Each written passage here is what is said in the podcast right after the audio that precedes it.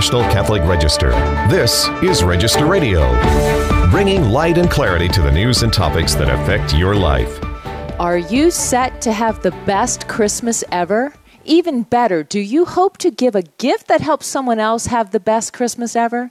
Register staff writer Peter Jesserer Smith brings us a heartwarming story of how one parish in Minnesota generously helped a family and a community do just that. And we also look to Charles Dickens' The Christmas Carol to learn the importance of Christmas past, present, and future. Register columnist John Grondelski guides us through this lesson. I'm Jeanette DeMello, editor in chief and executive director of the National Catholic Register. I'm joined here by my co host, Matthew Bunson, who is the EWTN News executive editor. Uh, Matthew, you and I are working with our teams to get all of our Christmas and New Year's content done, well, as much as we can, because news continues continues to happen despite uh, these holy days. But are there any special uh, items, any special content coming up that you can tease for us? Yeah, I think uh, on EWTN News Nightly, there's been a lot of focus on Advent and helping all of us uh, really become holier throughout the, this season. Uh, we'll have the end of the year uh, reviews, especially on News Nightly, and of course, in World Over, they'll be uh, looking at uh, Christmas and uh, into the new year. Yeah, wonderful. Yeah, because we do still have several days of Advent left. We can't remember, we can't forget that. Um, and you know, last week as I proofed the Register's Christmas print edition. I was really enlightened by what our columnist uh, offered. You know, they wrote, these wonderful pieces um, from a historical and cultural and spiritual point of view, all about Christmas. And today we're going to highlight some of that content. It really edified me, and I hope that it will edify our listeners and our readers. So, joining us today is Register columnist John Grondelski, who's been writing a regular column on scripture and art for the Register, uh, but he also writes a lot on the liturgical seasons and feasts, and occasionally he dabs into the moral and social issues because he's got a great background in moral theology. Uh, John, welcome back to Register Radio. Thank you very much for having me. So, this article that really, of all the content that I read last week as I proofread the paper, the one that uh, jumped out to me and just uh, personally hit me, maybe just a, because of some of the spiritual reflections I was doing, was uh, Christmas, uh, celebrating Christmas past, present, and yet to come. Uh, so that's how we titled your article. And it's, as I said, based on uh, the, the Charles Dickens Christmas Carol. And I'm going to read, pardon me, I'm talking too much already, but I'm going to read um, uh, the line. Uh, it's a quote from Ebenezer Scrooge, and he says towards the end of the Christmas Carol I will honor Christmas in my heart and try to keep it all the year. I will live in the past, the present, and the future. Uh, and that's that's really what you base this piece off of, John. Uh, that is that quote, and I just want to delve into it to each of those parts because you did such a great job in your column uh, breaking them down. So first off, what what can we learn from from the Christmas past? Well, I think if we look at Christmas, we we just can't look at it as a past event. Uh, certainly, Jesus' birth took place at a given moment in history. We've seen in the Gospels this year, especially, St. Luke gives us all sorts of historical markers when Quirinius was governor of Syria and Pontius Pilate was procurator and Herod Antipas was tetrarch. So we know that there was a historical event. But to simply leave it as a historical event. I mean, George Washington was born, but I mean, it did change world history. Uh, Abraham Lincoln was born, and I don't, you know, go around every day thinking about that fact. But the birth of Jesus Christ as a historical event continues to shape and mold my present and my future. And that's, I think, how we need to look at uh, Christmas past. It's something that is part of Christmas present and Christmas yet to come. Okay, and so when we and we all have a tendency to kind of even in our own lives not only think about the the past as okay the past event the fact of Christmas uh, of Christmas the, of Jesus's birth, but sometimes I think nostalgically we even think about our own Christmases past right just those uh, happy memories or um, you, you know the stuff of, of childhood Christmas, Santa, and all of that. I mean, it gets wrapped up in the commercial ideas. I think sometimes when we think of Christmas past, um, and, and, so that's what made it, it's something that made me think as I'm forming memories with my children. Um, but but then you wrote that in Christmas present. I, I love this line. Christmas pres- present is whether Christ is made present in my life here and now what do you mean by that, and, and how can we do that? Well, we do it every day, or we can do it every day because the sacraments are precisely about that. The sacraments are about making Christ present here and now. The same Jesus that was born in Bethlehem uh, 2,000 plus years ago is born on the altar in my town here of Falls Church, Virginia, uh, every morning at 6:30 uh, Jesus, when uh, I receive the sacrament of penance, it is that same Christ that touches me as touched the uh, tax collectors and, and the people of his day and, and proclaim the forgiveness of sins. So, you know, we need to remember that the sacraments are about making Christ present in our lives here and now to applying what Jesus did for us in, in the past. Sal- Jesus, uh, salvation has two sides to it. It has an objective side. Jesus achieved, made it possible for humanity to be saved, but he also, but he didn't guarantee that that salvation is going to, uh, to encompass me. That's something that I have to work for. I have to apply in my life. I have to work on here and now. And that's what the church, through her prayers, through her liturgy, through her sacraments, makes possible. You know, Advent has a sense of anticipation that we're looking forward, uh, and so here we are with the question of Christmas yet to come. Uh, in that coming of Christ, uh, how can we get the most out of that? Well, again, I think it's also tied up with our, our understanding of history. I mean, if we, if we think of history as you know, a bunch of one-off past events that happen, finish, they're gone, nice thing happened, good, write it down on your history test. Uh, you know, that's that's one way of looking at history. But if we look at history as a continuity, as something that sets things in motion, well, what happened in the cave of Bethlehem and what happened in the cave of Easter continues to have a purpose and a drive in my life leading to uh, the second coming. This is this is one chain of salvation history. And the church gets into that on the very first Sunday of Advent because the very first Sunday of Advent doesn't focus on uh, Jesus' first coming in Bethlehem. It focuses on his second coming uh, at the end of time. And it's those two poles that are an essential part of the Christian life, of Advent, and the meaning of Christmas.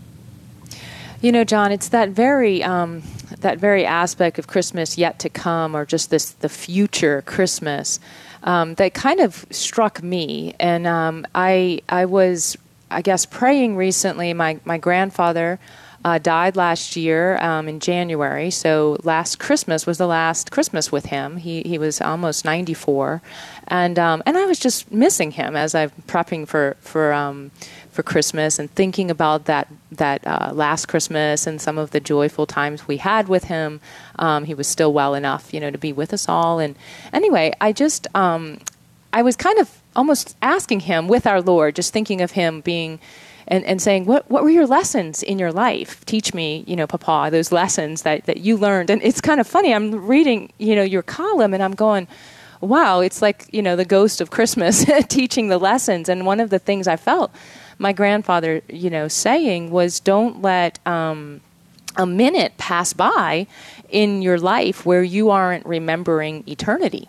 You know, mm-hmm. um, that that that you know the problems of now all these little things that come up and, and just make you angry or make you frustrated or get you in a tizzy um, or, or, stressed out like those things those are important often um, but they're nothing. They pale in comparison with eternity. And um, and so, you know, when I read your piece, I was really just like, wow, this is kind of confirming some of these lessons that I felt that I was was uh, getting in my spiritual life, in my in my prayer, um, especially your remem- your reminder about um, about the Hail Mary. Can you share with us what what you wrote about um, just the Hail Mary's reminder?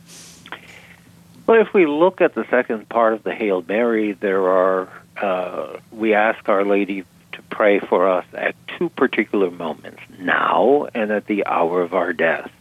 And those are the only two moments that were guaranteed in life. Everything else is a promissory note. Everything else is a, a possibility, uh, as uh, one theologian put it. But now is what I have to work with, and I know I'm going to die.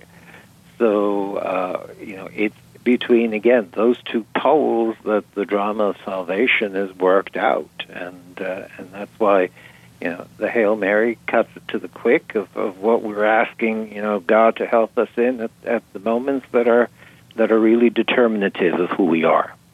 That's right. So, John, you know, I mentioned at the at the beginning you write often about scripture and arts, and here you are writing about you know another kind of work of art. Um, what is it that draws you about about art and um, tying it to the Christian message? How, how do you come up with your ideas? Well, I've been writing about the Christmas Carol now uh, in the Register probably for about 15 years on various bases, and it, and it strikes me that uh, I mean I you know, there are some people who theorize that maybe Dickens was a closet Catholic or something. I, I don't buy that. Uh, and there are some people who simply reject his, uh, you know, Christmas Carol, say it's, it's glorified commercialism and sentimentality. But I think it's got some very important messages that are applicable to Catholics, that are Catholic friendly, and you know we can't abandon the culture. Uh, you know, the church has the church's fundamental purpose is of salvation, but the church has created a rich culture over 2,000 years, and, and humanity owes a lot to the to the uh, leavening function of the church. And so I think it's important that we look at those things that have formed our culture, that have made us as who we are, as mm-hmm. Westerners, as Americans, as, as people who are uh, heirs of these traditions, and to see how they help us also to find Christ. Absolutely. And I'll point out a couple of other um, pieces that were in that print edition, but also will be online around the Christmas season. Uh, one of them, and they do the same thing, John, they help uh, reflect on those cultural aspects that can also still draw us closer to Christ. One of them is, a, is a kind of a celebration of uh, uh It's a Wonderful Life, which celebrates 75 years. It's the anniversary of that movie. And the title of the piece is Why the Devil Hates It's a Wonderful Life and tried to stop Frank Capra from Making It by Matt Archibald.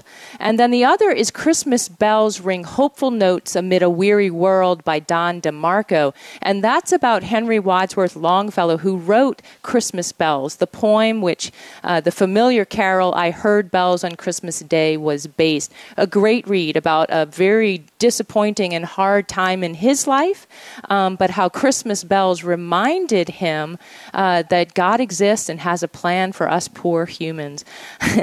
John, thank you so much for joining us today and for writing for the Register. Thank you, and I wish all our readers and listeners a blessed and Merry Christmas. Stay tuned, li- listeners. Uh, we will be joined by Peter Jesserer Smith about the best Christmas ever in just a few moments. This is Register Radio on EWTN. There's more when we return.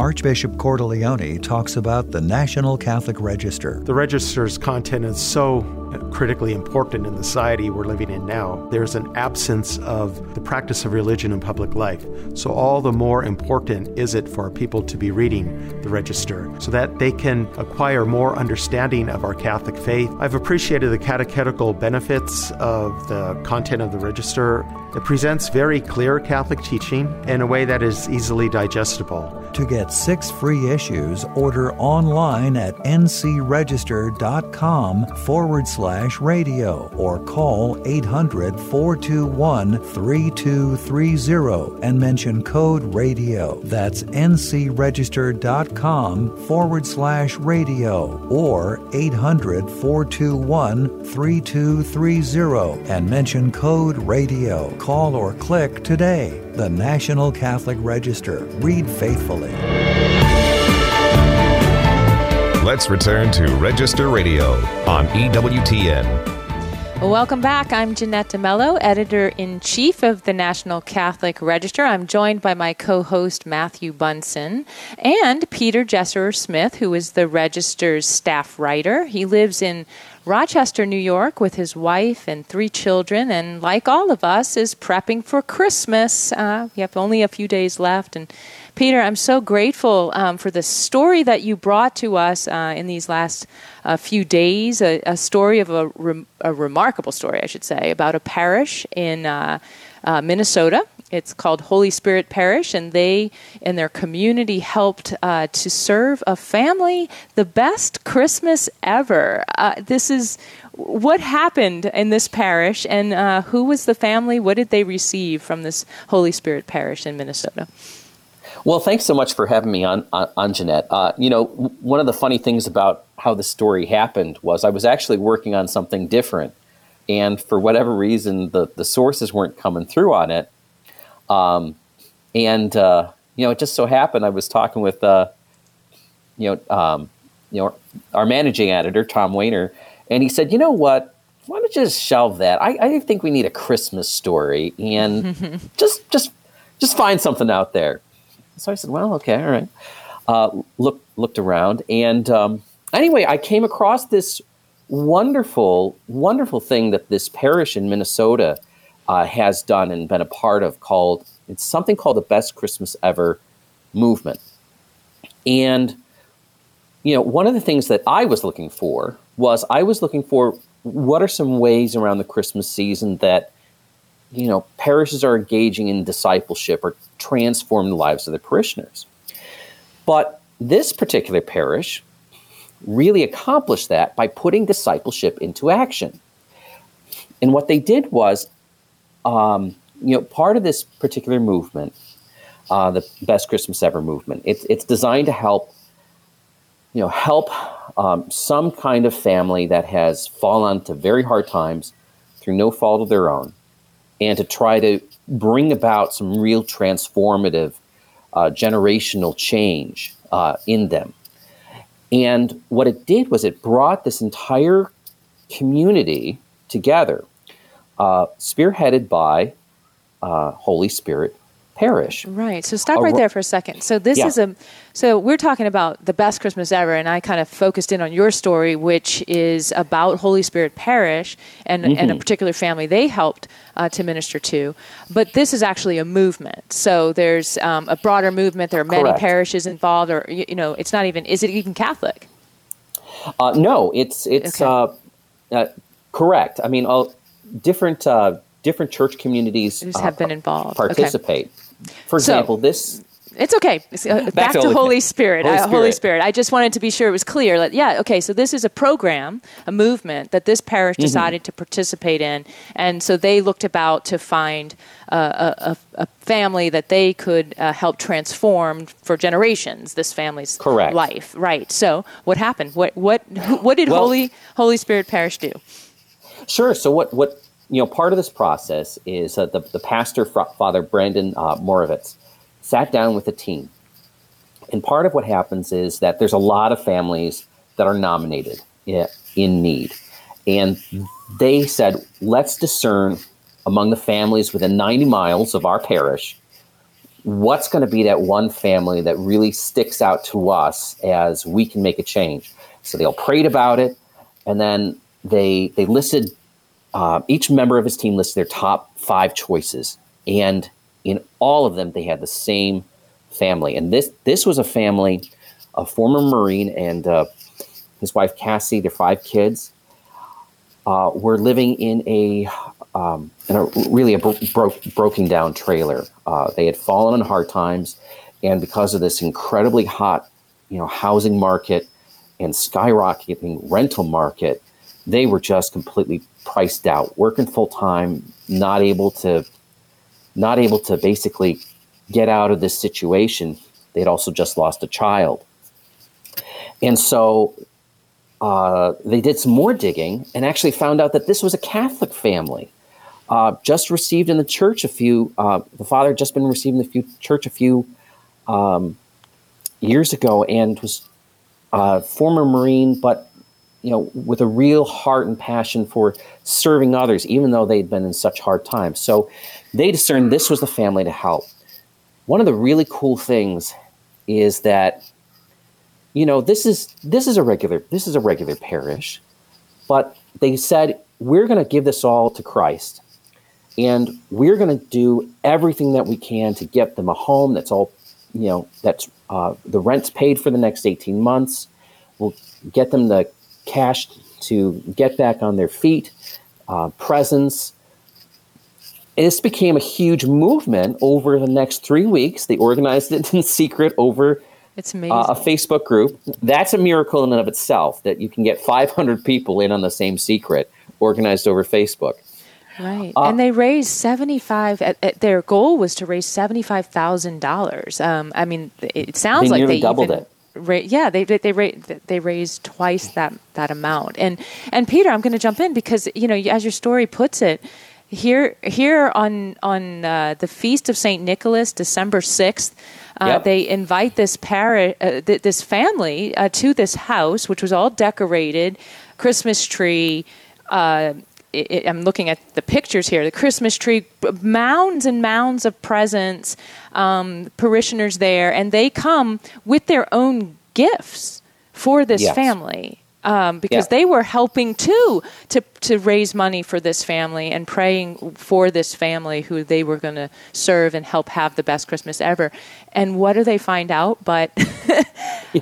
they were the family. Um, that's Correct. that is absolutely amazing. Um, you know, go ahead. The father even had in his in his in his uh, in his pocket a note, a letter he he was going to write to this family about you know, just making it through with faith in, in, in hard times, which he knew personally. Little did he realize that this was all, you know, this is all a real act of love for him and his family. Uh, you know, and the beautiful thing is about this is, you know, a lot of people can look at this like, oh, it's just impacting one person. But really, what this story that that I, you know, I wrote here showed is that this impacted an entire community moreover, is that you know it has benefited and impacted other people. Mm-hmm. Um, you know, other people who are homeless are now being helped by this parish in in substantive ways. Uh, there's this one other man that uh, you know this this family had met who was homeless, and you know he's now actually going through RCIA.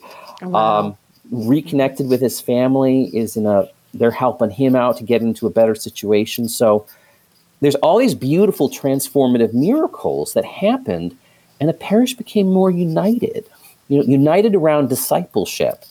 Um, so there was just beautiful things that were witnessed here. Yeah, well, uh, Peter, the, the Register published an editorial that your article and ideas helped shape. What's the message that we can really learn from this pretty remarkable story? Well, that's a.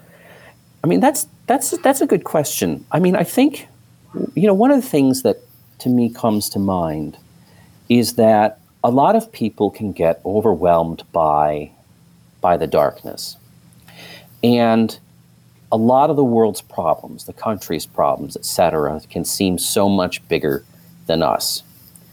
But the beautiful message here, in which is a, a message that the that the popes have talked about is that the gospel really does have power. And when we put into motion our discipleship, you know, when we come together as, you know, not just a, a family, but as parishes, as families of families, committed to our discipleship, that can bring about real change in our communities. When various parishes all over start to do this, then you can start to really see the gospel having a very transformative, cumulative effect on society. And, and that's the thing is that it really does start with our own personal decision to follow Jesus Christ and to come together as the body of Christ to live that out together. Uh, you know, in this story, none of what was accomplished could have happened on one individual. We, so often we think of ourselves as individuals doing individual things. But it happened because the body of Christ, every member taking their discipleship seriously, came together and produced change in one particular family that then extended to a whole community right. and is affecting others. We have eight, 17,000 parishes in this country. If you think about it, if we all you know, really commit to our discipleship in this way and come together as the body of Christ in our parishes, working together, we can actually create, you know, through through the grace of Jesus Christ, this transformative change that we so desperately long to see in our society. That's the secret of the early church. That secret applies today, and that's Absolutely. the message I think people should draw away from this. Absolutely. I, I, completely and entirely agree with you. And in, in what you're saying, obviously, uh, brings, uh, is a part of our editorial. It's the perpetual light of Christ shines amid the darkness. That's the name of our editorial. And what you've said brings to mind something that was um, in uh, Spe Salvi, the, the encyclical on hope by Pope Benedict. And he wrote that. Uh, the the Christian message that Christianity is is not simply informative it, uh, Christ didn't come to inform the world about himself only, but he came it, it, to be performative, to change us, you know, mm-hmm. and that the Christian message should be performative today. It should change us. And so that's our Christmas wish um, for the best Christmas ever is that, that we as Catholics can really help uh, transform the world and, and bring them to Christ. Uh, thank you, Peter, for your story. And listeners, remember for more news, analysis, and commentary to check out the National Catholic Register online at ncregister.com. Thanks for joining us here on Register Radio on EWTN. From all of us at the National Catholic Register and Register Radio, I'm Jeanette DeMello, wishing you a very Merry Christmas. For more information about the National Catholic Register and about Register Radio, go to ncregister.com Podcasts of Register Radio are posted on ncregister.com and on EWTN.com. Join us next week at this time for Register Radio on the EWTN Global Catholic Radio Network.